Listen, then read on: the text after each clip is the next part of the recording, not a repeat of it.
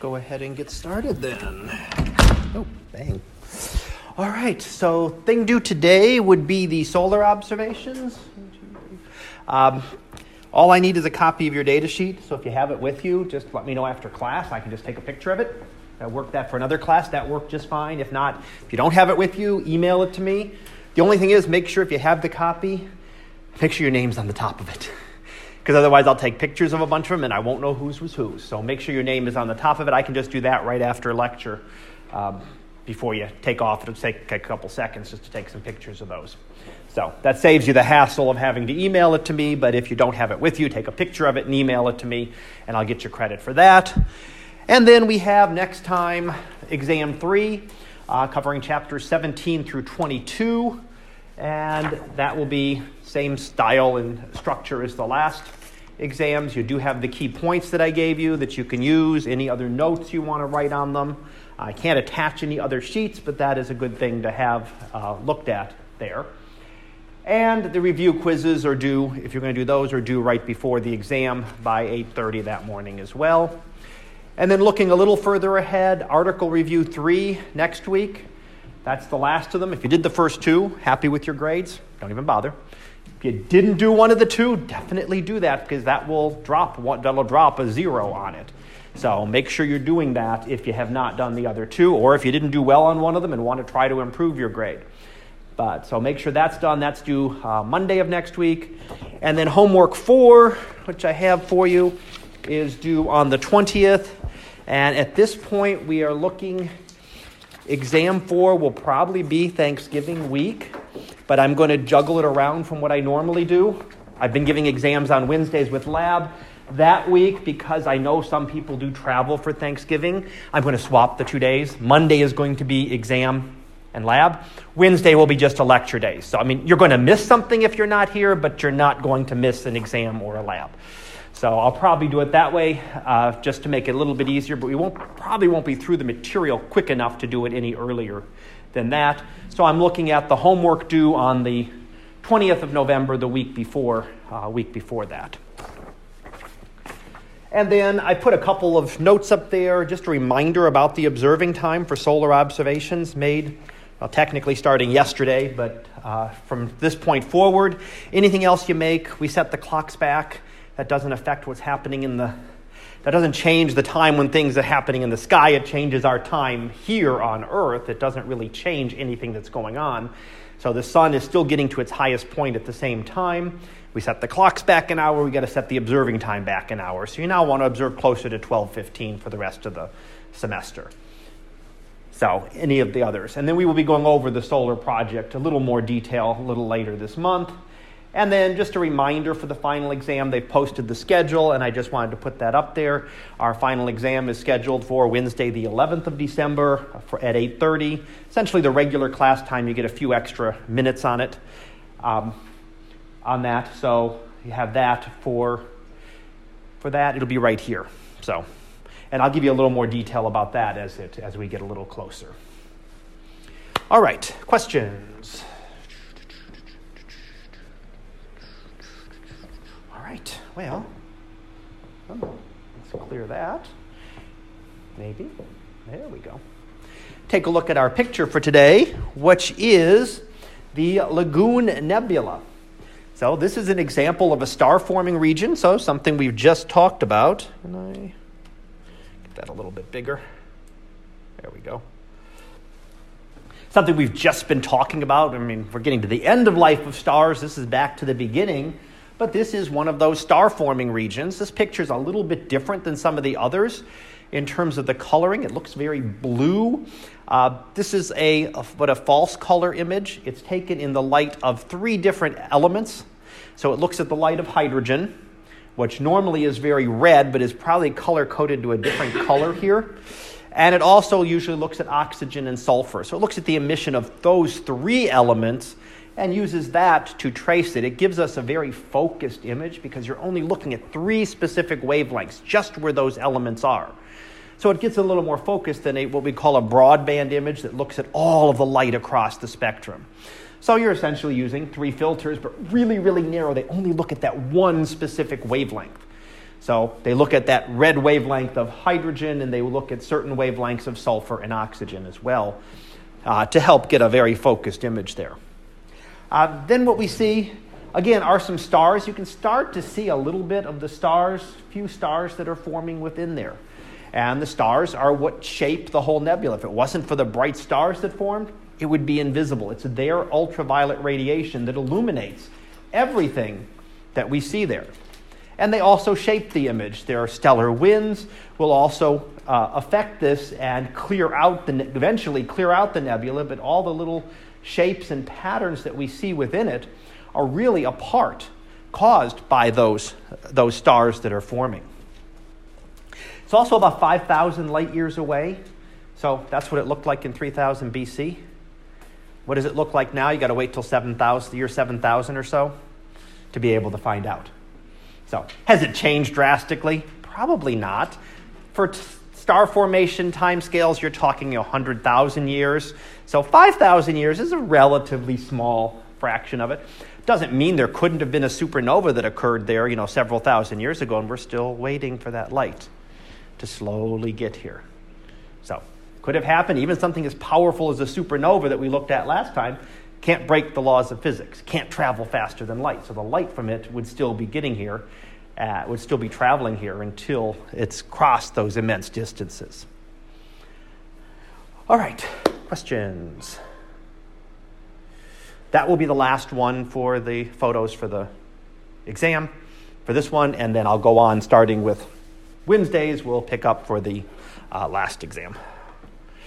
All right, well, we have we were doing chapter, we have chapter 23 and 24 to finish, which should be pretty good for today. And we had started on this. I had talked a little bit about supernovae, and that's kind of where I finished up. And what I wanted to concentrate on today is what's left behind afterwards. So we do see some things like this. A supernova will leave a remnant of material. It's an exploded star. A lot of that material got pushed out into space. So, this is an example of the Crab Nebula. This is the remnant of the supernova that was seen in 1054. So, this is how far it's expanded outward in about a thousand years. So, all of these filaments and tendrils that we see are all material that was once part of this star. Question, I'm sorry, yeah. So, 1054, that's actually when the light from this explosion yes. actually made it to Earth, which would probably means that explosion happened thousands of years, thousands, probably thousands of years before that, depending on how okay. far away it was. So it didn't happen until we no, observed. That's when we observed it. Yes, it's one of those things with you know, like when we look at the sun. Yep, that's what the sun looked like eight and a half minutes ago. Yeah. So we had, like you were saying last right. week, we're looking for one. One could have already happened. Oh yeah, there's plenty. I'm sure there's some in our galaxy that have happened, and we're, we're just waiting. We're waiting for the light to get here. Okay. Yeah, because that takes the time for it to be able to do that. So the outer layers get expanded out. And if you remember, there was that implosion on the iron core, that gets compacted down. Depending on the mass, it can leave you one of two things. Last time we talked about most stars will leave you a white dwarf, a white dwarf behind. This is too much mass for a white dwarf. It can either be a neutron star, that's when you compress all of the electrons into the atoms. Electrons combine with protons, charges get canceled out, so they become neutral, and they're a neutron. You essentially make a big giant ball of neutrons, something that is the mass of a star, but is the size of a city. Might be, you know, eight, ten miles across. So you've compressed that down, and that's how much that's how much empty space there is within an atom. So you take all the space between the atoms and you crush the sun down to the size of the earth. You get rid of the space within the atoms, you crush that earth now down to the size of a city. You can't do anything more than that. If you go beyond that, then that's when we get to things like a black hole that we'll be looking at a little bit later. You actually crush it almost out of existence, except for a few things left behind. Uh, but what we can see here, actually marked with the little box there, is the central portion, and that would be where there is a neutron star in this. Now, you can't really see it here. We'll talk a little bit more about those later. They're really kind of hard to detect because they're tiny. And how do you detect something that is only a few miles across that's that far away? We can detect them around small moons orbiting planets, but something like this, there are some ways that we can detect them. And we've known about them now for is about a little over 50 years. And in fact, Jocelyn Bell here is the one who actually found these uh, when she was studying radio emissions. And this is an example of what was seen was extremely regular pulses. In fact, don't usually give that many decimal points in science, but 1.33728 seconds. It was that accurate that you could measure it. It was that precise that these weren't just, oh, this one was 1.2 seconds, this one was 1.3. This was exact. So it's more accurate than any clock we had at the time. So how can you get some get something like this? Well, one of the things that was thought, you know, is actually, you know, kind of whimsically named LGM1, little green men. Certainly, we can send we could send an artificial signal with that kind of accuracy. So, was this a signal from something out some, from some civilization out in space? Because most objects, how do you chain? How do you get a period of that small? Something like the sun. Our sun rotates every month, once a month. So you could get variations on the time frame of a month for it. It's a certain if it's if it was pulsing, you might get time frames on the fract on a you know on a, on a little bit smaller scale. But for something to move that fast, to spin that fast, you know what can spin and give you a sig- give you a signal if it's a natural object with a period of about 1.3 seconds. The sun couldn't spin that fast. If you tried to spin the sun once every 1.3 seconds, it would rip itself apart. Try to spin the Earth every 1.3 seconds, it would tear itself apart. I mean, the centrifugal forces would just fling material out. Try to spin a white dwarf star, very compact. It wouldn't be able to do that. The only thing that could do this would be a neutron star.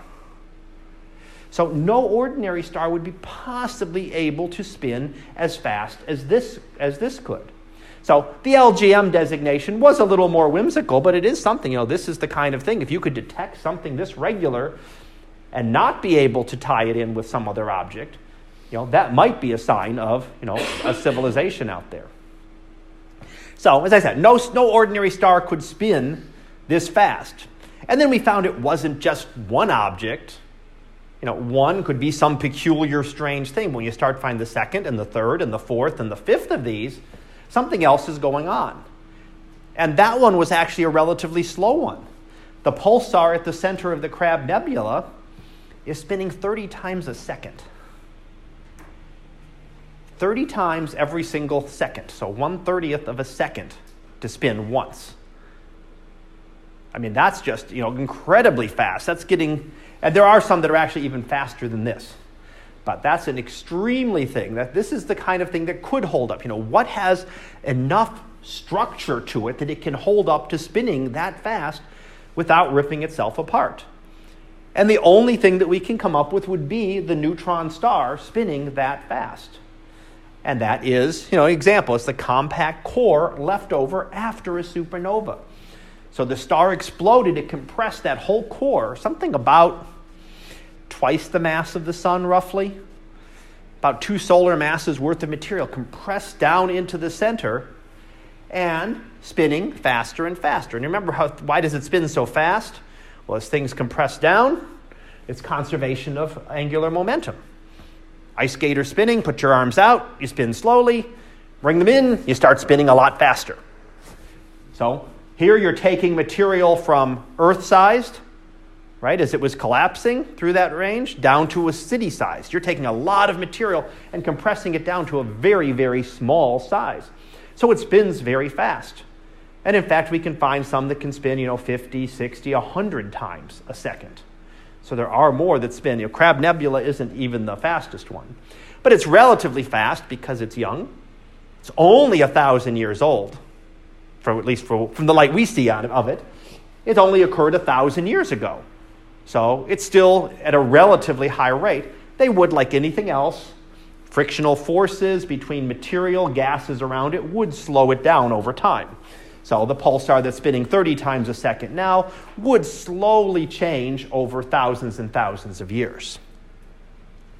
Now, how this works, you know, how we see these, Uh, first of all, we can't just, just because something's spinning fast, that, how do we see it?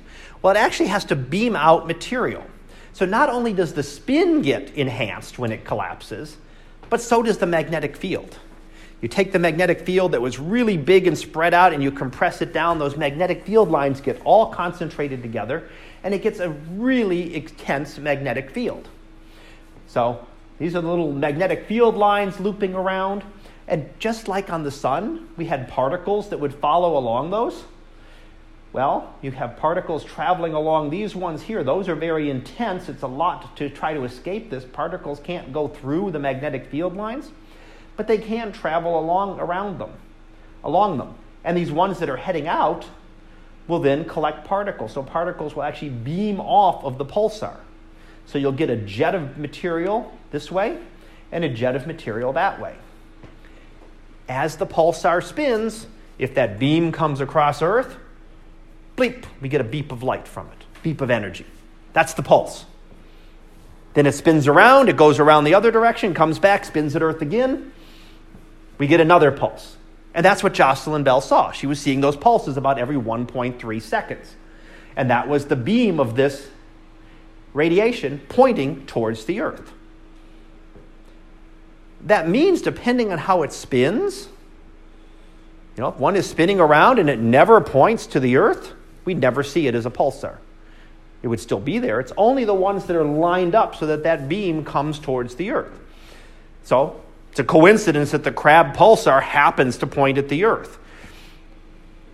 That happened a thousand years ago. It's just as likely that it could never point towards the Earth and we would never be able to see it. So it's only if everything is lined up. So we look at it as a lighthouse. That lighthouse beam comes out right at you, it's incredibly blindingly bright. If it's up higher, if it's down lower, you're not in the right position, you're not going to see it. It's, you're going to see something, but you're not going to see anything near. You're not going to get that intense pulse from these particles. And it comes down to what we call the lighthouse model, based on a lighthouse, in that the magnetic field has intensified. The, part, the particles will move along the magnetic field lines. And when that beam, if that beam happens to pass the Earth, then we'll be able to see it. If it doesn't, the neutron star is still there, but we can't detect it. So, how can we test this? So, how can we test is this, is this the right thing? Well, what is the evidence of them? The masses are right. We, we know there's a range of masses for neutron stars, just like there is for white dwarfs. A white dwarf can be as most 1.4 times the mass of the sun.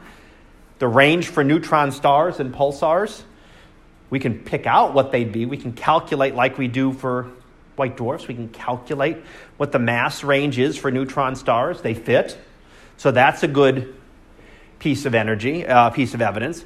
The pulsar beams will energize the nebula, cause it to glow. There's where some of the energy is coming from.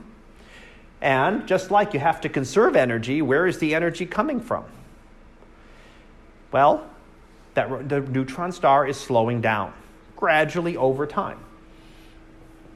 So, what was 30 pulses per second will eventually become 29, 28, 27, not over the next years, but over thousands and thousands of years, it is gradually slowing down. Well, that slowing down loses a little bit of energy. That energy goes into the material that's been expelled out, so the energy that is then exciting the nebula around it. So, why that is glowing, a lot of that energy in the Crab Nebula would be from the pulsar at the center. And we can actually calculate. We can calculate, making those pulses are so accurate that you can measure the rate at which it's slowing down. Even if it's only losing, you know, a millisecond at a time or a microsecond at a time, or a nanoseconds at a time. I mean, measuring, measuring that accurately, you can figure out okay, if it loses so much speed, that's how much energy it's lost. And we can, we can also match that to the energy of the nebula. How much energy is being emitted from the nebula? The two match. The amount of energy it's losing matches the amount of energy being the amount of the energy being lost by the pulsar is what is being given to the nebula and then being given off. So energy is conserved. So that's a good sign that our theory about it is correct. that pulsars really are rapidly spinning neutron stars because we're able to explain the observations that we see. The amount of energy being produced all ties in with it, the masses are correct. So it's a way to be able to kind of test that model. Now, pulsars uh, you know, live, depends on the exact situation, but they can live up to about 10 million years. The neutron star lives forever. The neutron star is there. So it's not the neutron star, it's the pulsar, is the neutron star that is spinning that we can see as pulses. That's about how long it would take it to slow down to the point where we're no longer going to be able to detect the pulses. So, you know, it's going to take a second, two seconds, three seconds, four seconds, and as it goes down, the amount of energy being released decreases. So eventually it gets to the point where the pulses are so spread out and so weak that you can't detect them anymore. When we look at them, we can also see the pulses at different wavelengths. They were detected with radio waves. So that's how we first detect them. That's how Jocelyn Bell detected them. She was looking at radio observations. However, you can look at the Crab pulsar. It actually pulses in video, video, in, video, in visible light. So if you take if you take pictures of it, you can take it's on, it's there. Take a picture a fraction of a second later, it's gone. It's still there, but it's not giving off any light. So we see it when it pulses. We don't see it when it's not pulsing. So when that beam comes by, there's the big bright light. We see the pulsar. Fraction of a second later, guess what? It's gone. We don't see it. Take a picture when it comes back. So taking those pictures, you can see it in visible light. Some really strong young pulsars you can see in X rays or gamma rays. So the amount of energy depends on the, how fast it's spinning and how young it is. So those very young pulsars, like the Crab Nebula, are giving off wavelengths all across the spectrum. When you get to older pulsars, they're not. Old pulsars are not doing that. They're giving off just radio waves. Lowest energy, easiest to be giving off. Neutron stars themselves are almost impossible to detect. They're really hot. They can be hundreds of thousands of degrees, but they're tiny incredibly tiny. I mean, white dwarfs are hard enough to find, neutron stars are even harder. So if the pulses are not pointing towards the Earth, doesn't mean a neutron star isn't there at this supernova remnant. It simply means the pulses aren't pointing towards us. Or there may be other ones that simply are spinning too slow to any, lo- to any longer produce strong pulses. So we're not able to detect those. We have detected, at least in one case back in 1992, a lone neutron star. Maybe it's a pulsar, maybe not. It's not a pulsar to us because we're not seeing the beams. So it doesn't pulse from our location. Temperature is about, about half a million Kelvin, and this is one that Hubble was able to detect and determine the properties of. It's about 400 light years away and it's down to about 14 kilometers, which would be about eight miles in size, about eight miles across. So they're tiny. So the fact that we can detect some is great, but there's no way. I mean, we're, we're struggling to detect ones that are several hundred light years away. There's, a, there's probably a lot more of them out there, and you'd have to know right where to look. They're really faint. Just because I'm, show, I'm showing you an image of it here, that's not the brightest object around. There's lots of other far brighter objects, this would have been an extremely faint object. But these are one of the things that can be left over after the, after the supernova explosion.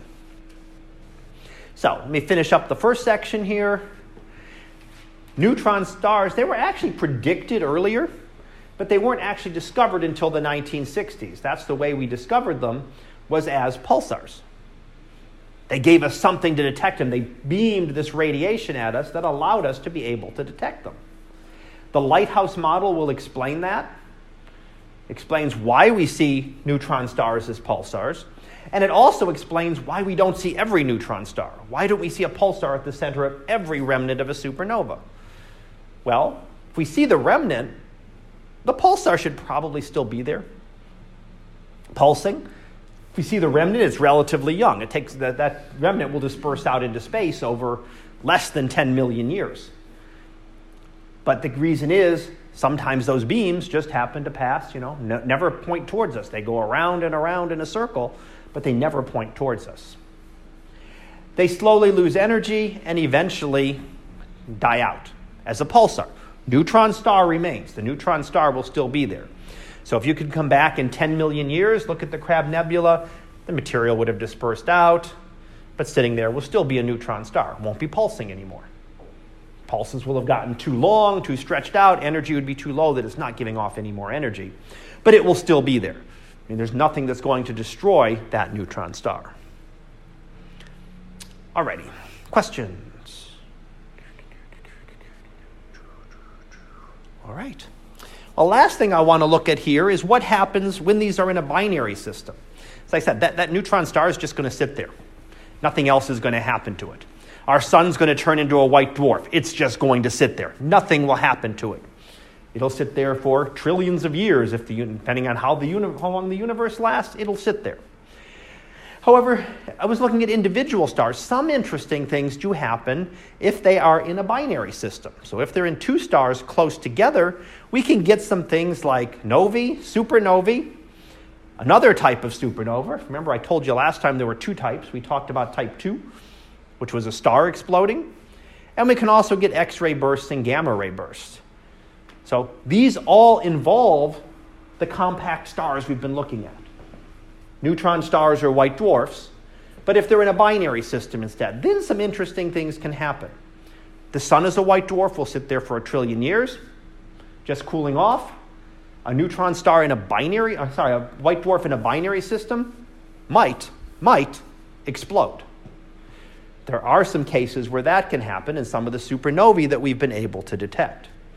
But what I want to start off with is let's look at something a little bit calmer, is we want to look at the novae first. So, novae is just referring to a new star that appeared in the sky. So, people would look out, all of a sudden, a star appeared where something didn't, it was, hadn't been before. Not necessarily incredibly bright, but a reasonably bright star, depending on exactly how far away it is. What happens if you have a white dwarf in a binary is that you can have the white dwarf star there. When the second star evolves, remember how big it gets? Right? It's small, it's far away, nothing's going to happen. But when it becomes a red giant or a red supergiant, it may become close enough that its outer layers are pulled onto the white dwarf. So matter will actually transfer. So you're pulling a lobe of material here, and it will slowly spiral in and build up on the surface of the white dwarf.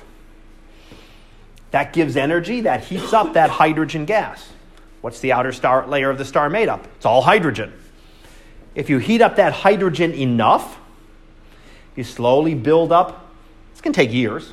You build up some hydrogen there, add more hydrogen on it, heat it up, heat it up. That's a really hot object as it is, high gravity. And as you're pulling the material in, if you get it hot enough, you can actually have nuclear reactions start. If you get enough dense enough layer of hydrogen on the surface of that white dwarf, up to a high enough temperature, all of a sudden nuclear fusion begins not in the center of the star, but on the layers, on the outer layers, and then that'll burst out. So you get a big, big burst of brightness because this, all of a sudden you've got hydrogen fusion. Well, that's giving off all sorts of energy, and that will throw off those outer layers out into space, and nuclear reactions are. So this star will become hundreds, thousands of times brighter. That's not incredibly bright, but that's a good, good amount of brightness instantaneously that will happen a hundred times brighter or a thousand times brighter can take a star that was below the edge of visibility and make it a decently bright star. Can take a star that was, say, eighth magnitude, a hundred times would bring you up to third magnitude, which is a reasonably bright star in the sky. And you certainly one that people would have noticed thousands of years ago. It's like, wait, this star was not here in this constellation yesterday. So it's a very sudden change, and that was why they got their name as a nova, as a new star. Now, we didn't know what was happening with them. Now we have a better understanding of that. The interesting thing about novae is that they can happen over and over again. Because once that explodes, gives off that light, guess what? This star is still here. It can still start transferring material again. So a nova can actually occur multiple times. It doesn't damage the white dwarf star. It's a little explosion on its surface, a little nuclear explosion on its surface. It doesn't care. That is denser than anything we know about. You know, a nuclear warhead going off on it wouldn't budge it. So it just blows up, gives off all this brightness, and then the, it starts again. It builds up enough material. So maybe 50 or 100 years later, a star that went nova will go nova again. They're not going to be completely regular. We can't say that this one is going to nova every 53 years because the transfer isn't uniform. Sometimes you get more, sometimes you get less. If you get the material on it faster, maybe it'll occur a little quicker. If it takes slower transfer, it'll take it may take a little bit longer. So it's not a perfect that I could say, but you can say, oh, you know, in a few decades, this one will likely become a nova again. And that can happen multiple times as long as the star is here to transfer. Now, eventually, the star goes through its life, it becomes a white dwarf too, and you're done. You just got two white dwarf stars orbiting each other. So this is a relatively mild one because the star is there and it can do it again. It only gets, you know, 100 or 1,000 times brighter. The big one that can happen is, the exa- is when it becomes a supernova. Now, we talked about a supernova at the end of a star's life. Built up iron in its core and imploded and gave us something like the Crab Nebula. You can also get a supernova from a white dwarf. It's the same thing as a nova at start. You have material being transferred. What happens here is what happens if you transfer too much material to it. So, our sun will become a white dwarf that might be, you know, half, three quarters of a solar mass, maybe most of its material. It's never going to get close to that 1.4 solar mass limit. What if you had a one that was at 1.38? It's stable, it's going to be a white dwarf. It's under the limit, it's just fine. But what if you transfer those two one hundredths of a solar mass to it and you push it over the limit? You're putting that one straw that breaks the camel's back. You're doing that one too many. Guess what? You put that one last atom on it, will push it over that limit, and it will collapse. So the star can no longer support itself. It can only hold, you know, the camel can only hold so many straws. One too many, Camel collapses, too much here, one here, the star will actually collapse. So, this is kind of going through. The star became a white dwarf. This is just showing the evolutionary sequence. This one is still main sequence. It transfers material. And if this then pushes over that limit, all of a sudden, you get carbon fusion occurring. The white dwarf is made up of carbon. Once you get it hot enough, you start collapsing it down. Well, guess what? Now it's pushed it over the limit. It was massive enough that it can start that fusion. But it doesn't start just in the center, it starts throughout the whole star. It essentially detonates the star, and that entire star explodes. Nothing is left behind. So, a type 2 supernova leaves behind a neutron star or a black hole. A type 1 supernova leaves nothing behind. A re- nice remnant, but there's nothing at the center. You're never going to find a pulsar there because that entire star just detonated and exploded itself outward. So essentially, it's a carbon, it's called a carbon detonation supernova, sometimes called a white dwarf supernova. It's just all of a sudden, you know, the whole thing is a gigantic, you know, hate to even compare it to a nuclear warhead because it's, you know, a nuclear warhead is not even a matchlight compared to it. That's how much energy is being released in these kind of things. So all of a sudden, and it just tears the star apart. These are actually really important supernovae that we'll look at later on. The nice thing about these is, you know, a regular supernova, the type 2, the star might have been 50 times the mass of the sun or 60 or 80, they're all different. Every single one of these is exactly the same. It's a star that exploded that was 1.4 times the mass of the sun. Means it's a uniform process, and we can use that eventually to track distances because we can see them over vast distances. We can use them as a distance measurement. We can use them to figure out how far away distant galaxies are based on this. So we'll come back to that, but it's going to give you a little bit of a uh, preview of what we'll be looking at later on there. So, just to summarize, I kind of gave you the two types of supernovae. I've talked about them on and off here, but I wanted to just differentiate between the two. That type 2 supernova is a massive star at the end of its life. Will leave a neutron star or a black hole behind. It will leave something behind when it collapses, whatever that core was compressed to. And that just depends on the mass. The more mass of the star, the more likely it is to leave a black hole. The less mass of the star, the more likely to be a neutron star. The other thing is that it shows when we look at a type 2, when we look at the spectrum of it, we see hydrogen lines. Remember, this was a massive star. It had a big, giant envelope of hydrogen around it. So when it explodes, we see lots of evidence of hydrogen. A white dwarf star, a white dwarf supernova, does not show hydrogen lines. Yes, it had a little bit of hydrogen that was transferring to it, but relative to the total mass, it's very small. So this will expand, uh, this will not see strong hydrogen. So that's one way astronomers can differentiate because if you just see the supernova, you see the star get really bright, there's nothing else here to be able to tell you which kind it is without taking a spectrum. And these are the ones that are key. These are kind of a standard candle or a standard bulb that we use to compare distant galaxies because every one is the same. Every one was a 1.4 solar mass white dwarf star that exploded. So it doesn't, shouldn't matter whether it occurs in our galaxy or it's 2 million light years away or 2 billion light years away. It should be, it should be the same. Same star explodes, should be the same, should get to the same brightness, which guess what? Means if we know how bright it got and we see how bright it appears from Earth, we can then use that as a distance indicator. So that's one of the big things with these that we're going to want to come back to when we start looking at galaxies. Because if you remember our distance ladder, you know, our distance ladder barely got us out to the nearest galaxies. Few nearby galaxies with like the Cepheid variables that can be seen tens of millions of light years away. Now that gets our galaxies in our local, little local neighborhood. But we've got to go hundreds of millions and billions and 10 billion light years away. Can't begin to see those stars. But supernovae don't just become, you know, a few times brighter to 100 or 1,000. They can become millions, billions of times brighter. So they can, you can actually see them outshining an entire galaxy of stars. That's how much energy is being produced there. So, again, we'll come back to those later on and look at those as a key distance indicator in uh, determining how far away galaxies are. Now, that was if you had a white dwarf. What happens if you have a neutron star? The process can be exactly the same. You had a neutron star here.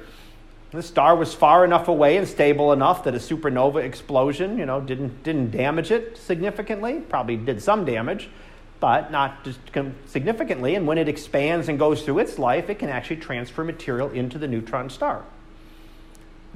So material, it's exactly the same process as a nova except that instead of a white dwarf star, with its relatively small gravity by comparison, you have a neutron star. Larger mass and compressed into a smaller volume. So as you build it up there, you get much higher temperatures, and when things start to ignite on that case, you don't get just bursts of visible light, but bursts of X rays.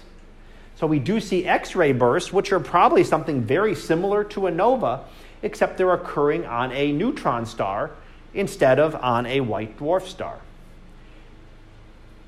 We've detected a number of these now, so it's not just one or two of them again. It's when we start detecting, you know, hundreds and thousands of them, we start to be able to get some kind of idea of a model as to how these might work. So, this one, again, the process is exactly the same as a nova. Big star there, Little compact object, transfer material to it, build up on its surface, get a high enough temperature, and ignite it. And that gives off all the energy. At the lower energy of a white dwarf, lesser energy, lesser visible light. At a higher energy of a neutron star, we actually get uh, intense uh, amount of energy. And that will give us off X rays. Depending on what's happening, this is one way we can get some super fast rotating uh, neutron stars. We get some pulsars that are millisecond, so talking thousandths of a second. So that's even worse than 30 times a second. If you're spinning you know, a couple hundred times a second, that would be what we call a millisecond pulsar. Well, there are ways to actually spin them up. If the star is spinning in one direction and you push material in it, you know, each little bit of material hitting it gives it a little bit of a push and you give it a little push going in the right direction, you can speed it, you can constantly speed it up. Just like pushing a child on a swing, right? If you give the push at the right time, they go faster and faster and faster. Well, eventually you can speed this neutron star up to the limit. You know, eventually, yeah, you spin anything too fast, even a neutron star, it would rip itself apart. But these can get up to their limit as to how fast we believe they can actually spin. So that's one way to be able to kind of to speed them up. So some of these really, really fast pulsars that we see did not form naturally, but actually formed through uh, companion transfer from material. All right, the other thing I wanted to look at here were the gamma ray bursts. These were actually detected back in the 1960s by the military. The military detect astronomical things. Well, bursts of gamma rays would also come from a nuclear warhead going off.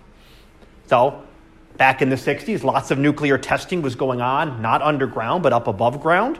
So, be looking for, you know, violations of test ban treaties. You're not supposed to be doing that, so they were looking for those. So actually first detected by military satellites and looking for gamma rays here on Earth, but now we've detected thousands of these.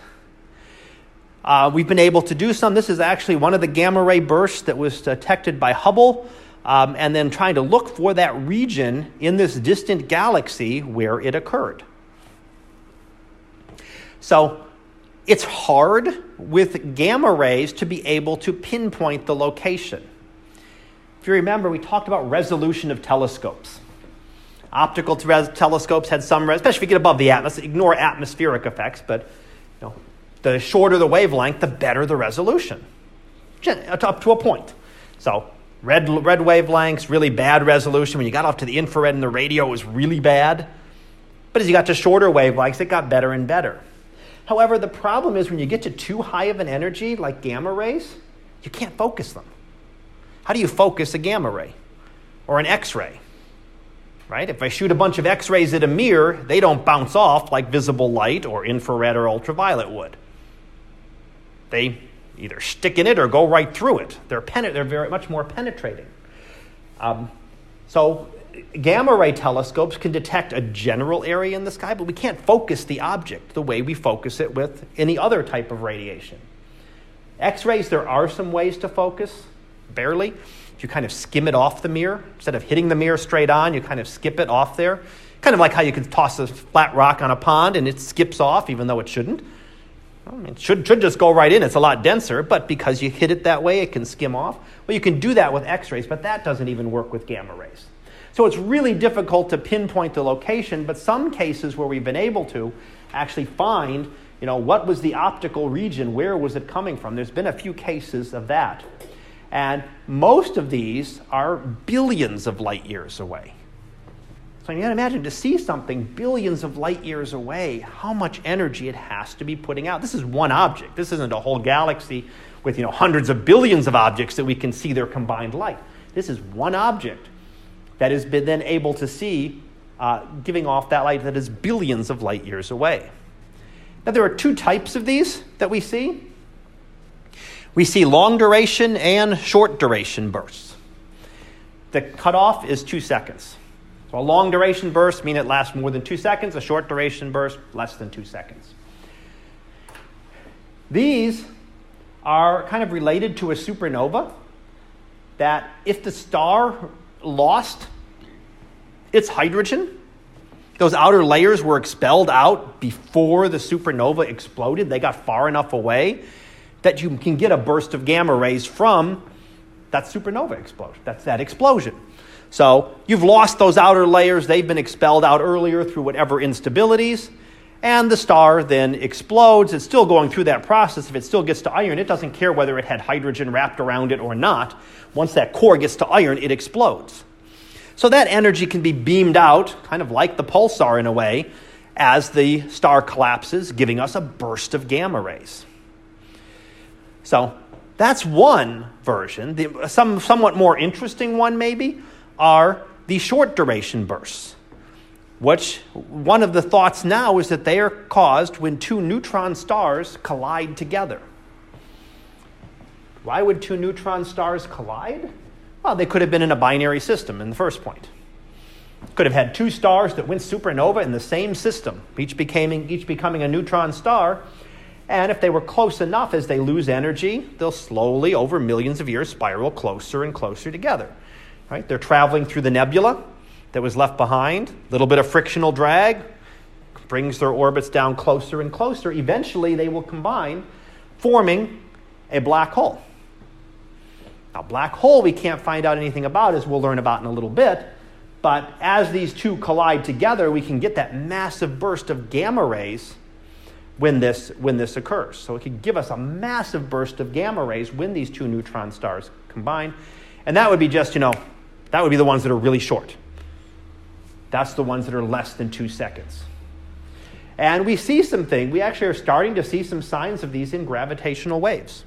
And I'm going to talk about gravitational waves in the next chapter in a little bit. But gravitational waves occur anytime anything with mass moves. So if I move here, I'm giving off gravitational waves. And guess what? My mass is so low you can't detect them. You can't begin to detect them. However, very massive objects spinning really fast can give off now, as of a few years ago, detectable gravitational waves. And that's one of the ways we've been able to detect these. And we can then detect the gravitational waves that come from them and model backwards and say, okay, here's the gravitational waves we saw. What does this mean the objects must have been like? So we can kind of work backwards. And we'll look at that in a little bit, in a little bit here. So, finishing up this chapter, again, the compact stars, when they're in a binary system, we start to see interesting things. When they're all by themselves, eventually they kind of just calm down and just either sit there as a white dwarf or a neutron star.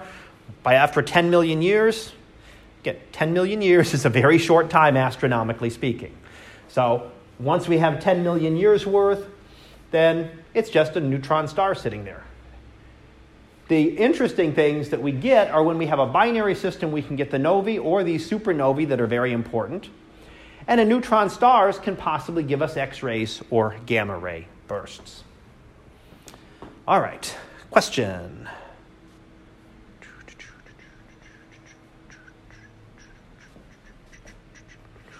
Otherwise, we will look at chapter 24. And we get to start off with gravity. General relativity. This is actually our explanation of gravity right now. Even though I taught you Newton's laws, Newton's laws of gravity are wrong. They work really well in well every situation and any ordinary person would ever come up with. The only cases they don't really work are when there are really strong sources of gravity around. And there were some problems noted with this, you know, a hundred, little over a 100 years ago, that Mercury's orbit was wrong. We couldn't predict Mercury's orbit properly using Newton's laws. Something was wrong with it. Meaning either there was something wrong with our understanding of gravity, or maybe there was another planet in there orbiting close to Mercury. That was one thing that was thought, but we would have detected that. Even looking at eclipses, we would have been able to see that. People looked for one. But Einstein then gave us general relativity in 1916 as a new way of understanding how gravity works. And it's, it's different than what Newton said. Newton said if you remember way back, force is equal to g m1 m2 divided by r squared. It's a force between two objects. The Earth pulls on the moon, the moon pulls on the Earth. And that causes the force that causes an acceleration. It works. I can use this to calculate, you know, when the next eclipse will be. I can use it to calculate where Mars will be 30 years from now. You know, I can use it to calculate just about anything in the solar system. We can use Newton's gravity and it works just fine. What it cannot uh, explain is motion near strong sources of gravity. This is why Mercury was the problem. Mercury is the closest planet to the sun, and its motion wasn't explained right by Newton because it was too close to the sun, and the deviation, the differences between general relativity and Newton's law of gravity were too large. The actual amount of the shift was minuscule. We're talking about tiny fractions of a full moon diameter over hundreds of years, but they were measurable. They were something that bothered people because they were measurable. It's not like, oh, it's within our measurement errors, then we're not going to worry about it. But it was beyond the measurement errors. It also cannot explain motions at high speed when you get near the speed of light. If I have time at the end, I may talk a little bit about special relativity. It's not really covered in the textbook. And what it describes instead, instead of a force, moon pulls on the earth, the earth pulls on the moon, that's not how it's described. It is a bending of space and time. So, what Einstein says, instead of a force between two objects, the earth bends space and time around it, and then the moon moves as it should in that deformed space. So, the earth deforms space around it, the moon moves in a path as close to a straight line as it can in this space that is no longer nice and flat. The stronger the source of gravity, the more deformed space gets. So, the Earth deforms space a little bit, the moon deforms space even less, but the sun deforms it more. A neutron star would deform it even more, and a black hole would be the ultimate deformation of space, almost get an infinite deformation. And the closer you get to any of these is when things become important. But when you're far away, it doesn't matter. I mean, yes, technically you need general relativity to calculate the Earth's orbit around the sun, but it doesn't make any difference. Newton's laws work just fine when you're that far away from the sun. But for Mercury, you actually needed them. So, what Einstein gave us was one of the things we call the equivalence principle. And what he gave as one of his postulates, and a postulate is something we take as, a, as accepted, he said that in a sealed room, you cannot do an experiment to determine the difference between either of these things. So you can't tell the difference between an object that is weightless object out in space. So if you're in that sealed capsule, you can't tell if you're out in space and there's no gravity because you're out in the middle of nowhere, or you're in free fall on the Earth. They're exactly the same. There's no experiment that you can do. Now, again, sealed capsule, you can't peek out the window and look. But if it's sealed, any experiment that you do is going to be exactly the same. The other one would be you have no way of telling if an object is being accelerated by a force. So, again, you're in this closed capsule. There's no experiment that you can do to tell if you're being accelerated up or if you're standing in a gravitational field. So if we sealed this room off, right, block the windows, we can't see out, other than some logic that says we can't be in space, there's no experiment that I could do that says we're not on a spaceship that's being accelerated up at 9.8 meters per second every second. If I drop something and we're in a gravitational field, right, it falls down because gravity pulls it down. If I drop something in a spacecraft that's being accelerated, it also hits the floor not because it fell, but because the floor came up and hit it. Any measurements that I do will be exactly the same. So, no matter what I do with that, and as the people throw the ball back and forth, you'll hear they're in free fall. So they look to them like they're throwing the ball back and forth. But the actual path of the ball is a curved path. So to them, because they're both falling together, it just looks like they're tossing the ball back and forth until, you know, hopefully this is a bottomless pit because it wouldn't be pleasant when you got down to the bottom of it. But they could just toss the ball back and forth. They're going to fall at the same rate, and they can toss it back and forth. But the actual path of it is going to be a curved, is going to be a curved path. And the same kind of thing would happen with light rays. This is one of the things that really became important for this, is that since you can't tell the difference that means you're going to shine a light ray. You know, the light ray will eventually hit at some point further down. Light rays are bent by gravity too. So, gravity, that, that doesn't work under Newton. Newton says it's a force between two objects with mass. Light has no mass, therefore, it's not going to be bent. But under Einstein, if it's just deforming space and time, then the light rays get bent as well, which is another big difference between these two. So the experiment here, you know, does light travel in a straight line? Well, this is the example that I was starting to mention there. If you have a rocket sitting on the Earth, right, we'd say the light beam would travel straight across and hit the other side. Right? And that makes sense. If I shine a light beam across here, it's going to go straight across and hit the wall, directly straight across. You have a laser beam going across. However, if you imagine the same rocket accelerating through space, in the time it takes the light to travel, the rocket moved up a little bit, so it's going to hit a little bit further down. But what Einstein says is you, there's no, this can't be right because there's no way to tell the difference between those two. The results, the scientific results, have to be exactly the same. So if it hits further down here because the rocket accelerated up, then guess what? When I shine the laser over there, it's not straight across. It actually d- deflects a little tiny bit. Now, distance is so small, you're not going to be measurable. My little wobbling as my hand goes is going to be more than it. But it would be slightly, lo- slightly lower. So gravity can actually bend light.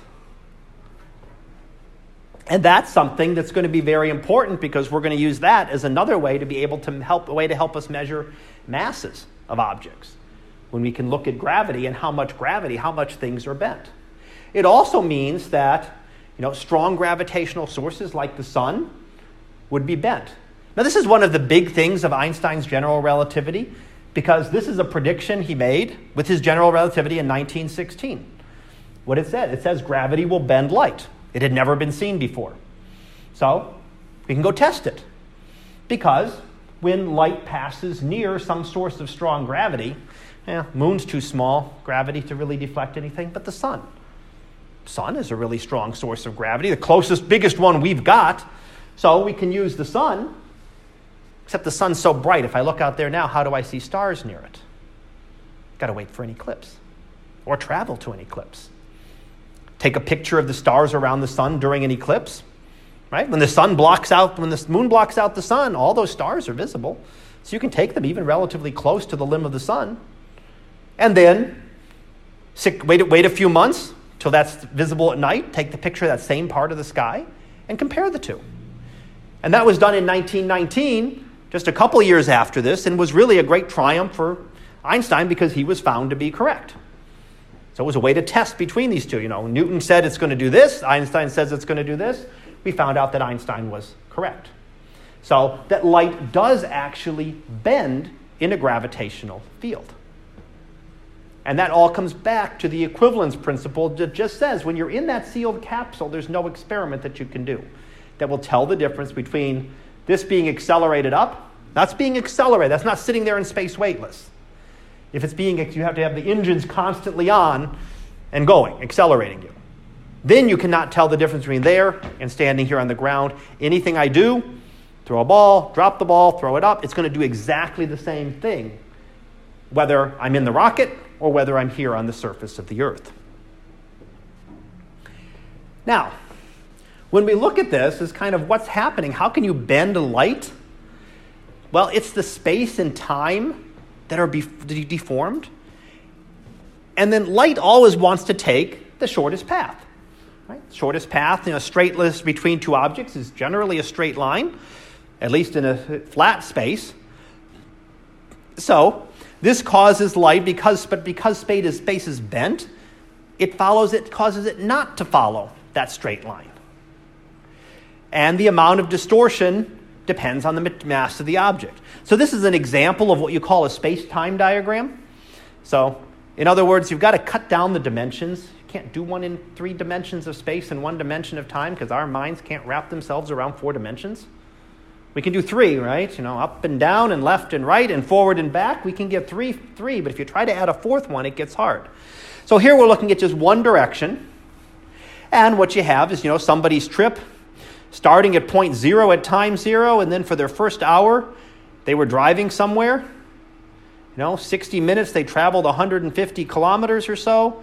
Then they must have taken a break for a little bit because time continued to go forward but they didn't travel any further in space, and then they picked up again later on. Now, you can do these with multiple dimensions as well, but they get a lot more complicated trying to uh, match them around. But essentially, what, what, New, what Einstein is saying is that when you get close to a strong source of gravity, all of this also gets deformed, that space and time can actually get mixed up and jumbled up if the gravity is strong enough. Earth isn't strong enough to do that, Sun isn't strong enough to do that. But some of these massive objects, like black holes, can. So, what do we see when we look at this? Well, this would be an example. This is what the Earth does. This is now two dimensional space. And you know, what does the Earth do to this to two dimensionals? You know, we can't imagine three dimensions bending into a fourth dimension. Again, our minds just don't we cannot get that concept of, you know, where is that fourth dimension? It exists, but it's not, we're stuck in three dimensions, we can't see it. So we can cut the things down a dimension to try to get the analogy that here we have the earth is deforming this area around it, and if something were trying to move, if it's far away from the earth, it travels in a nice straight line. But if it comes close, it gets bent because it's following this curved path. And the moon, being within this, would just follow a nice curved path around the earth. So the orbit isn't caused by a force, it's caused by the way the earth has distorted space and time around it. Now, if you put something like the sun here, that deformation would get larger. This well would get deeper. If you put a black hole there, it would get even deeper. So it all depends on, again, the mass of the object. A small object, right? Me, I deform space and time around me to a small amount. But a larger the object is, the more that's going to be able to be seen and able to be measured. So when we talk about this, we usually see it in terms of, um, usually see it in terms of very large, uh, very massive objects. So neutron stars, yeah, white dwarfs, black holes, things that are very massive and very compact. So even though you might have a star, big star that's more massive than a neutron star, the neutron star is condensed down really small. So you've got that high density, and the gravity is all compressed. So a neutron star can actually deform space around it a lot more than a star of higher mass because that star is spread out over a much larger area. Now, I mentioned these already, but I wanted to go back and just talk about the two tests of general relativity that I mentioned. Well, a couple of them at least. One was the orbit of Mercury. So, when, when we look at Mercury, if you remember what the term perihelion means, its closest approach to the sun, that position slowly changes. So, it was here, then it's there, then it's there, then it's there, then it's there. Slowly changes each year, and we can measure that amount. That was where, that was where Newton was wrong. His measurements of how this should change were, were off from what you should have gotten, from what we were actually seeing. The difference was tiny 43 arc seconds per century. The moon is 1,800 arc seconds across. This is a tiny amount measured over a hundred years, not a per year, over a hundred years. So that's one example, but that was measurable even back in the early 1900s. We knew that there was something wrong with Mercury's orbit, which led a lot of people, a lot of astronomers, to postulate that maybe there was another planet there that was causing deviations in it. Maybe another planet existed there to be able to try to explain why Mercury's orbit wasn't following Newton's laws. The other was the deflection of starlight. And that is when something comes, when light comes right by the sun, it would get bent. And of course, we're going to look at it. We don't see that bending. We see it is now coming from this direction.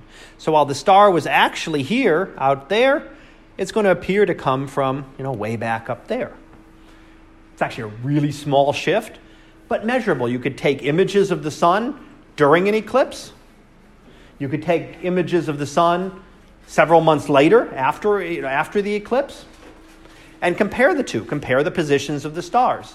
And were those close to the limb of the sun bent more? Again, it's only a fraction of an arc second, it's about two arc seconds there, but something that was definitely very measurable at the time. If you remember, we were already measuring parallaxes that were smaller than this, so we were able to measure smaller angles at that point. How about time? Well, gravity slows down time. So a clock on the ground runs slower than the clock on the second floor versus the third floor versus the top of a tall skyscraper versus the, an airplane versus a satellite.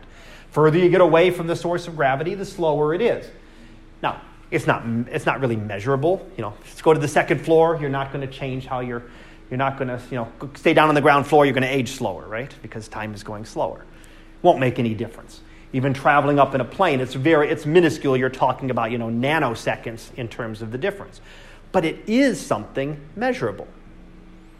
So, and we can, we have been able to measure this by actually putting high uh, atomic clocks up in orbit. You can measure how they work compared to something here on the surface of the Earth, and they will slowly deviate. Because this one is further away from gravity, it runs faster than this one here on the ground. Again, it's not going to change by seconds, but we're talking, you know, billions of a second. Uh, we can still measure that that accurately. The other thing that we see with these kind of things is what we call a gravitational redshift. So the redshift that we mentioned, that I talked about, the Doppler effect, was due to velocities. This is a different kind of a redshift due to the uh, due to gravity. So light, when something tries to escape from, from an object, it slows down, right? If we launch a rocket, it starts off at a certain speed, and as it gets further away, gravity pulls on it. It may not stop, but it's, it's always slowing down. If I throw an object up in the air, right, it goes up, it slows down, and eventually it stops and then comes back down. Light can't do that. Light can't slow down. Light always travels at 300,000 kilometers per second. So, light escaping from a very intense gravitational field it still has to lose energy just like anything else, but it can't slow down. Can't travel at 200,000 kilometers per second, which a object with mass, with mass would do. So what it does is it loses energy, it changes its wavelength. So something that's emitted at blue light from a very strong gravitational source could be shifted out to the red. Now, something like the sun would not change the colors. The amount of shift from the sun would be very minor. But when you're talking about things leaving from very close to a black hole, we would get some very large shift like this. And again, that's because the speed cannot matter. The speed cannot change. The speed is always going to be the same, and it doesn't matter whether it's blue light or red light, it still travels at the same speed, but each photon of red light has a little bit of less energy. So you lose energy trying to escape from that gravitational field. So, why does this matter? Why do we care about this? Well, we depend on it every day. GPS satellites, very dependent on this. If you don't take it into account, your GPS would never get you anyplace. Because relativity, both general and special, are very important. There's two things happening. They are traveling at very high speeds, which slows down clocks I haven't talked about special relativity. I'll see if I get to that after. Um, so, traveling at really high speeds, that's going to slow down the clock, but they're also high above the Earth where gravity is weaker, so the clocks speed up. Not by equal amounts, they don't completely balance. So, if we don't take special relativity and general relativity into account, it can give us a whole difference of a whopping 38 microseconds per day. 38 millionths of a second. However, on, when you translate that onto Earth, when you're doing distances, that's about seven miles a day. So if you get your GPS calibrated one day, guess what? The next day it's going to be off by seven miles. So it would not get you any place. So GPS satellites have to do this, and you will have to be able to take all those calculations into account to take relativity into account.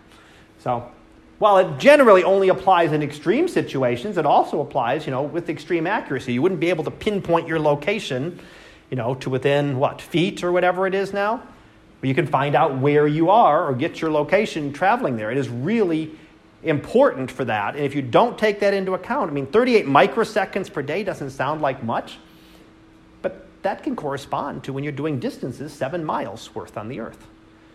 Well, if you get within seven miles, astronomically speaking, you're in the right, you're close, but if you're actually trying to get someplace, being seven miles away isn't going to be a good thing. So you do need relativity, both general that I've talked about and special, which, which special relativity has to do with high speeds, traveling at high speeds. So finishing up here, Einstein really gave us a new way of talking about gravity. It's a bending of space and time, not as a force between objects. I talked about some of the tests that have been done, and then I kind of gave the example, you know, GPS satellites. You know, that's what you, that's what's used here you use here when you're trying to when you're traveling and you're using GPS in your phone or GPS system, something to be able to locate you.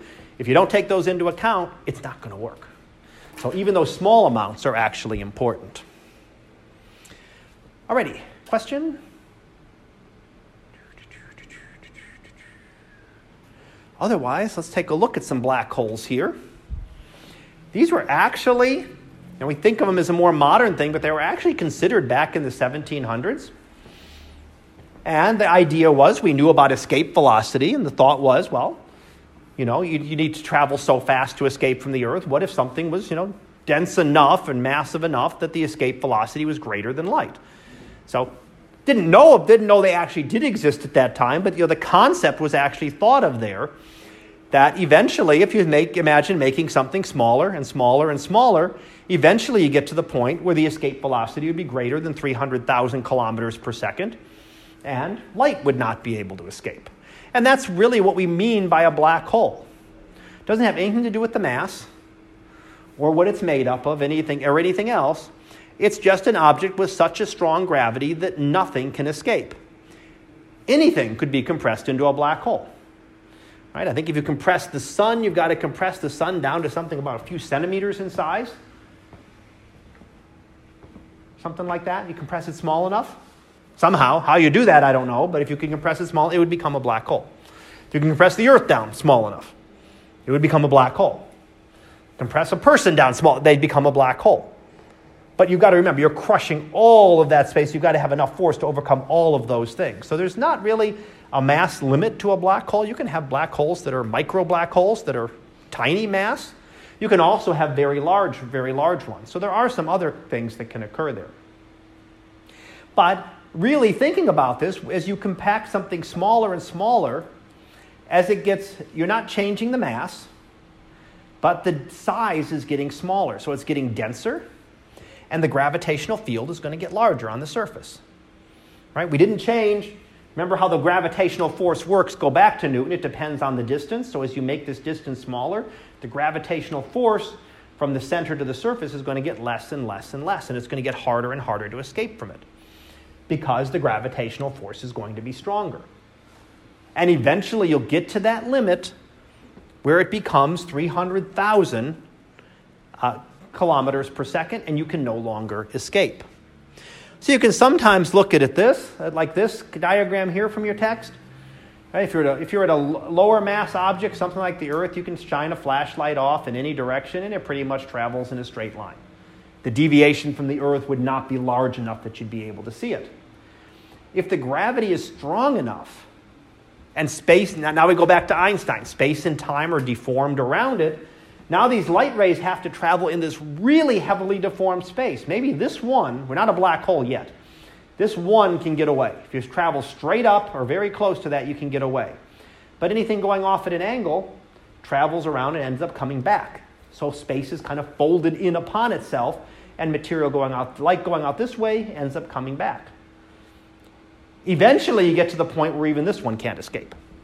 You've reached the escape velocity of being the speed of light, then nothing gets away. That would be what we mean by a black hole. So if you get it, if you curve that space and time around it enough, so sun doesn't do this. Sun isn't even close. Lots of energy escapes from the sun off in any direction. A white dwarf star, energy gets away. Neutron star, energy gets away. But if you get compress that neutron star a little bit more, eventually nothing can escape. So don't look at it as, again, we're trying to look at this as Einstein's way. It's not a force. It's not that the light rays are being pulled on by it. The light rays are just traveling around as best they can in this really heavily deformed space. Now, black holes themselves are actually relatively simple objects. There's not a lot to study about them. Oh, they're, they're weird and all sorts of strange things go on with general relativity. But in terms of the parts of a black hole, it's a lot less than right, the parts of a star. We had all the different layers. You had the core and the radiative layers and the convective zone and all the different layers of the atmospheres. A black hole really has a couple different parts to it. It has an event horizon. We call that because that is the distance from the center where the escape velocity is greater than light. If you cross the event horizon, there's no going back you cannot get back out. If you go inside there, now your escape velocity is greater than light. You cannot get out. You cannot send any signals out, nothing. So there's no way to get away from it at that point. So at that point, even light does not escape, which gives it its idea, concept of a black hole. So we cannot know what goes on inside there. Right? This was a really massive black hole with a gigantic event horizon. You know what? A supernova could go off right there. We wouldn't know it. No way for that light, that energy, nothing to get out. No light gets out, no energy gets out, no matter gets out, nothing. Uh, the Schwarzschild radius is actually just a calculation of that. So the Schwarzschild radius and the event horizon are really the same thing. I mean, the event horizon is kind of this imaginary surface. It's not an existing part of a black hole. It's conceptual. That's the, that's the point where you cannot get any information out of it. You're out here, you're fine, you can send a signal away, and if you can travel close to the speed of light, you can get away. If you're on the inside, you're out of luck. So the radius, uh, this just determines the radius of the event horizon. And it's given by a bunch of constants. Two, number two. C, speed of light. G, gravitational constant. And the mass. So really the radius, the event radius of the event horizon depends on the mass. So a small black hole, really tiny event horizon. More massive black hole or supermassive black hole, things that are millions or billions of times the mass of our sun, can have really large event horizons. And then there is the actual black hole itself, which honestly we don't completely understand what happens down there. Our physics all breaks down. General relativity breaks down, it does not work on these kind of scales. So theoretically, as from what we say right now, it compresses down to what we call a singularity or a point. Take all the mass you've got, crush it down to one point. That's it. And by point, I mean, you know, tipper than the, much smaller than the point of a pin. Not the head of a pin, the point of the pin. Much, much smaller than that. You're talking crushing the things down beyond atomic and subatomic sizes. But everything, all that matter there. Because as far as we know, right, white dwarf could be held up by the pressure of the electrons. Neutron star could be held up by the pressure of the neutrons. If you compress too much to that, there's nothing that we know of that could stop it from collapsing. It will collapse into a black hole. How the singularity works is a really good question.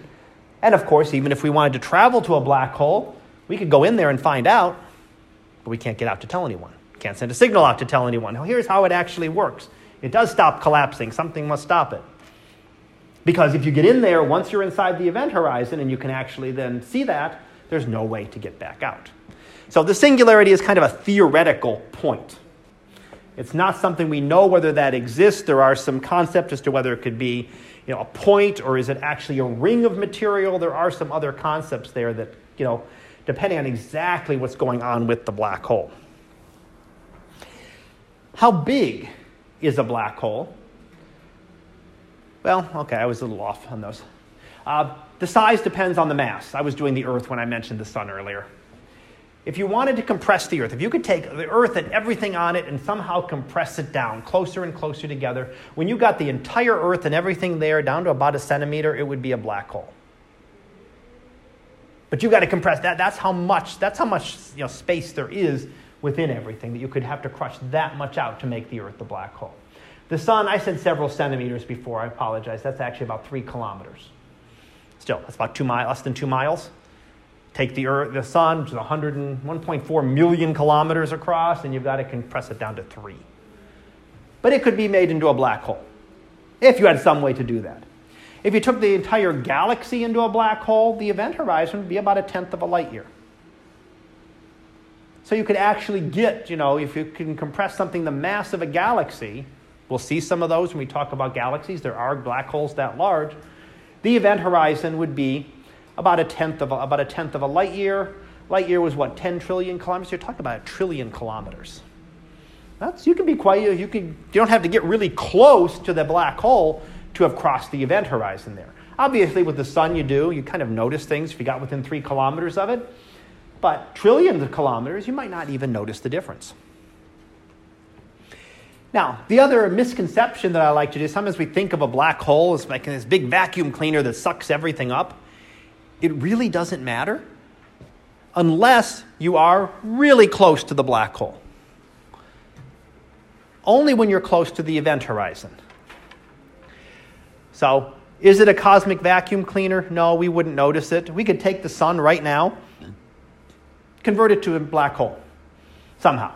So one solar mass star could make it a one solar mass black hole. Somehow compress it. If some aliens come through with some technology we can't imagine, compress the sun as it is to a black hole. nothing happens to the Earth's orbit. We're going to still orbit around it once a year. Gravity is exactly the same. Doesn't matter whether it's compressed to a point or whether it's in the shape of the sun. It still wouldn't be pleasant because it would get awful dark, it would get awful cold, you know, our oceans would freeze and the atmosphere would freeze down and we'd have, you know, so it wouldn't be pleasant in other ways. But in terms of the orbit of the planet, it wouldn't change one bit. In fact, we're orbiting, well, the sun is orbiting around a black hole right now. The center of our galaxy is a black hole about 4 million times the mass of our sun. We're orbiting around it right now, just like all the other stars in the galaxy. Doesn't make any difference. Unless you get really close to it, you've got to get into these kind of distances, or at least a few times those distances.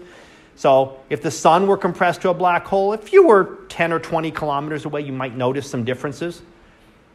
But when you're 150 million kilometers away, you're not going to notice anything about it. So, the black hole is really not going to just sweep up everything unless there is material very close to it. As I said, black holes are really, you know, simple objects in many ways because they only have three properties. That's it.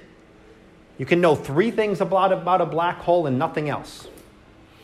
The biggest one, we can know its mass. It does have some sort of mass. We can measure that through gravity. So it has some amount of material. It can have an electrical charge, positive or negative. So if you send a lot of protons into a black hole, it becomes positively charged. If you send a lot of electrons in, it'll become negatively charged. That doesn't usually last very long because if you make it really positively charged or really negatively charged, it's then going to have a, a force, an electromagnetic force that's going to pull in things of the opposite charge and tend to neutralize itself. So we're not going to find generally electrically charged black holes because the electromagnetic force is so much stronger than the gravitational force. And it has an angular momentum or a spin. That's it. Everything else we talked about with stars, any other objects, they don't, there's no concept of them in a black hole. What is a black hole made up of? It doesn't matter. We don't know whether the black hole formed from hydrogen. Probably did, since that's most of the material. Did it form from iron? Did it form from carbon? Can't tell. All of that information is crushed out of existence when you, when you create a black hole. So we have no idea what the composition was. We don't get any spectral lines from a black hole. We can't learn about it. We can't learn a composition, and there's no composition there to learn about. Now, theoretically, we say that it collapses down to a point or the singularity. This is where everything breaks down. So, Einstein's theory of relativity, which is great. I always tell people, you know, wait 50 or 100 years, someone's going to come up with something better. You know, well, Einstein's is a great model and works. It doesn't work everywhere. It doesn't work when you get down to these subatomic sizes. So, so sometimes what they call quantum gravity. Einstein can't do it. Quantum mechanics and general relativity work great. Quantum mechanics explains how atoms works beautifully. General relativity explains, you know, the big scales, but they don't mesh together. Yeah. The grand unified theory. String theory is one of the ones that people work on to try to be able to combine, to mesh the two together. And that might give us a better understanding. You know, do, does a singularity really exist? So, yeah, I'll talk a little bit about those, I think, towards the end when we get to the, not here, but like the end of the class. We talk a little more about some of the other models. But yeah, the whole idea is, you know, that's what we want to do with a grand unified theory is trying to say, okay, how can we combine general relativity, which works beautifully, and quantum mechanics, which work beautifully, but they don't mesh together at all. They, you, can't, you can't use gravity to explain how things work when you get down to the subatomic scales. Because gravity, general relativity, explains things on a macro general scale. Quantum mechanics is all probabilities, and they don't really match. Yeah? So, right now, we think no matter how much mass is actually in the black hole, it's still a singularity. It's, it's still a singularity. That's, from, from what we can know now, that is. And again, that may be who knows how that will change as we better understand things. But that is right now, you know, it, I'm going to say it is questionable as to whether that will, whether that really exists. I mean, protons, uh, neutrons are made up of quarks. Do, do the quarks eventually stop something? Is there some kind of I don't know? I mean, I don't, can't claim you know a big big understanding of you know that, that level of subatomic physics at that kind of level. You know, but we said electrons eventually stopped it, the neutrons stopped it. Do the quarks stop it eventually? Does something else stop? You know, is there something else that happens there that would keep it from becoming a singularity? Doesn't keep it from becoming a black hole. It's still a black hole because once the, all that means is the escape velocity is greater than light. So essentially, a neutron star is almost there. If you compress a neutron star a little bit more, it becomes a, it would become a black hole. So it would still become a black hole, but what happens at the center of that black hole is what's really in question. Yeah. So in theory, if we survive being collapsed down to subatomic level, Yes. we would never die because time does not exist. We never age. In theory. In theory, actually, in theory, some of the stuff I've read, when you get in, if you can get inside the event horizon, which is possible, not for, for really massive black holes, it's not unreasonable to think you could get into a black hole. Space and time get all twisted around, and some of the thoughts I've heard is that, you know, we, we travel through space and time right now all the time. We can go all sorts of directions in space, and we can travel one direction and one speed in time. We travel forward at one second per second. Some of the thoughts I've heard is when you get inside the event horizon, things get all twisted around so that now you can only travel in one direction towards the singularity, but you could go back and forth in time, like we travel through space. Now, whether that's real or not, it makes for great science fiction, but it also, how do you get out to tell anybody? So you can travel, you know, travel forward to travel forward, travel backward, you know, you could do that, but you can't travel out of the black hole. So you may be able to travel back to, you know, back a thousand years, but you can't get out of the black hole. You're still inside the black hole.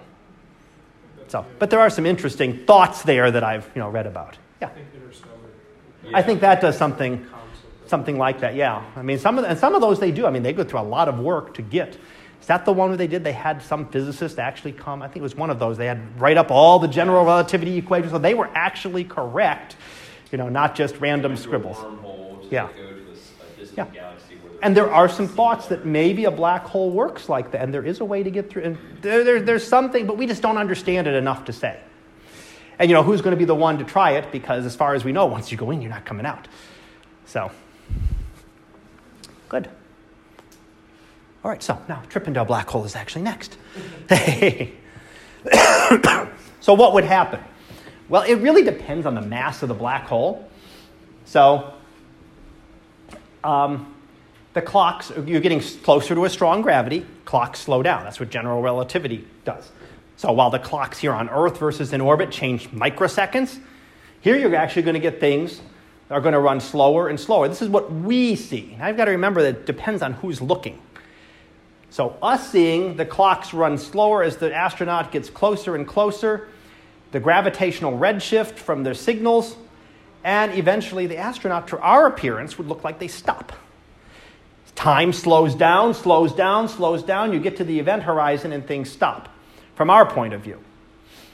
The astronaut doesn't notice this, right? Because everything's slowing down for them. It might take them an infinite amount of time, but their time is slowing down. So to you, even though time is running slower, you still plunge right into the black hole. So the astronaut, everything would seem perfectly normal. They would see, of course, uh, clocks from us running a lot faster. So our clocks would be zipping ahead, but the astronaut wouldn't notice anything. The person traveling there isn't going to notice and start being in slow motion or anything. They're going to see everything perfectly normal because everything for them has slowed down. Um, so everything is going to appear perfectly normal to them. Now, this leads us, but what, what we're going to notice is that you're going to get this stretching. As you can see, the poor astronaut there is all stretched out. There are forces, there's a gravitational force pulling on the feet and a gravitational force pulling on the head. Excuse me. If you get close enough to the black hole, this force gets a lot larger than this force. It's the same for the Earth. The Earth pulls on my feet stronger than it pulls on my head. But the force is minuscule, and the structural, you know, composition, the molecule, they're stronger, overwhelm that, so I'm not being pulled further down. However, when you get to the black hole, this force becomes tremendously different, and actually it'll undergo a process that is called spaghettification. Essentially, you're getting stretched out. So it's a tidal force between here. So you're just yeah, stretching out into a long, thin strand of spaghetti. So you would not be able to travel to a small black hole. Something that's stellar, these are like stellar mass sized black holes, the kind that form from the supernovae. We would not be able to see those kinds. So that would not happen. The actual the person would be, you know, killed getting close to it, ignoring anything with other radiation that's coming from around it and other stuff. You know, that stretching would do that. However, a larger black hole, you wouldn't. If the black hole is large enough, the event horizon is far enough away that you could cross it without even knowing it. If you talk about this, something the mass of the sun, where you're talking about being, you know, a tenth of a light year away for masses like the galaxy, well, you could actually cross into the black hole, and this the, the, the forces would not this would not be that different. You would not have a big difference between you because you're already such a far distance away. Well, the difference between your feet and your head when you're a tenth of a light year away is minuscule. When you're talking just kilometers away, it starts to be big, big forces. So it is something that would happen if you tried to travel into. You wouldn't want to travel into a small black hole. And this is stuff, this is stuff we do understand because this is what happens outside. It's inside is where things break down. So you could cross the event horizon of a supermassive black hole, things that are millions or billions of times the mass of the sun without even knowing it. So cross it, it's too late because you're not getting back out. All right, so you can't. so you could, and again, what would happen inside is, you know, as we talked about, a little bit of an open question that we really don't understand. So then the last thing I wanted to look at here is really, do these exist? How can we detect something that you can't see? Right? You can make all these nice theories, but you have to have some way to be able to detect it. Well, there are a couple things that you can detect about a black hole. Remember, it has mass. Since it has mass, it has gravity, and we can detect that around orbits. So we can use things like if we find something orbiting around nothing, or what appears to be nothing, we could then detect that and we could actually use Kepler's law to determine the mass. An example of this is Cygnus X1, which I picture here. Cygnus X1 is a compact object pulling material from a bigger star. So, this is the star we see, and this is a strong X ray source as material spirals in towards that. but nothing's seen there. You can't see a white dwarf star, you can't see a neutron star.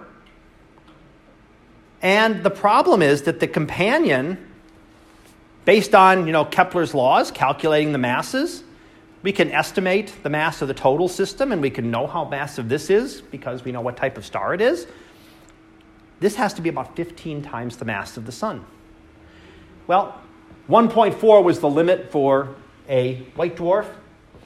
We don't know the limit for a neutron star precisely, but it's about two or three times the mass of the sun. 15 is way over the limit. Neutrons would not be able to hold it up.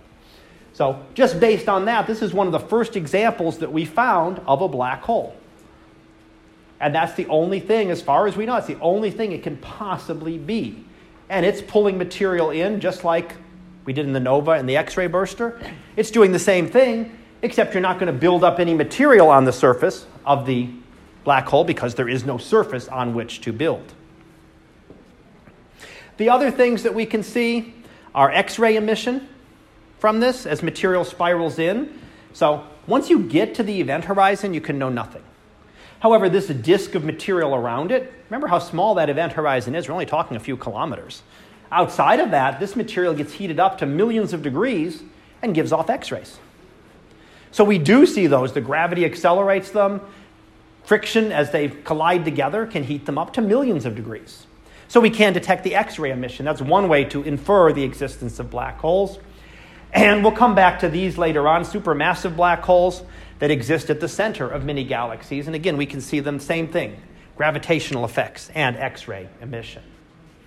So let me finish up here. I'll save the last one for next week uh, after the exam, which is when I want to talk, talk about gravitational waves. But again, just the definition what is a black hole? All it means is an object whose escape velocity is greater than the speed of light. So even light cannot escape. They have very few properties. There's not a lot of detail about them.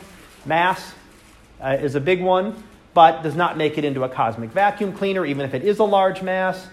And we do have some evidence for stellar and supermassive black holes, and we'll come back to the supermassive black holes and talk about those next week when we start talking about galaxies. So I'll cover gravitational waves. This isn't part of your exam. Remember, your exam ends through chapter 22. So don't forget about that for next time. Um, come on. No, I didn't want that one. I wanted that one. Hit the right button. There we go. So, exam next time, so don't forget that. Make sure you've got your key points with you with any notes you want on those. And if you're doing the review quizzes, make sure you get those before you come to class on Wednesday. So, otherwise, questions? If you do have your solar observations, I can take a picture of those real quick to save you submitting them.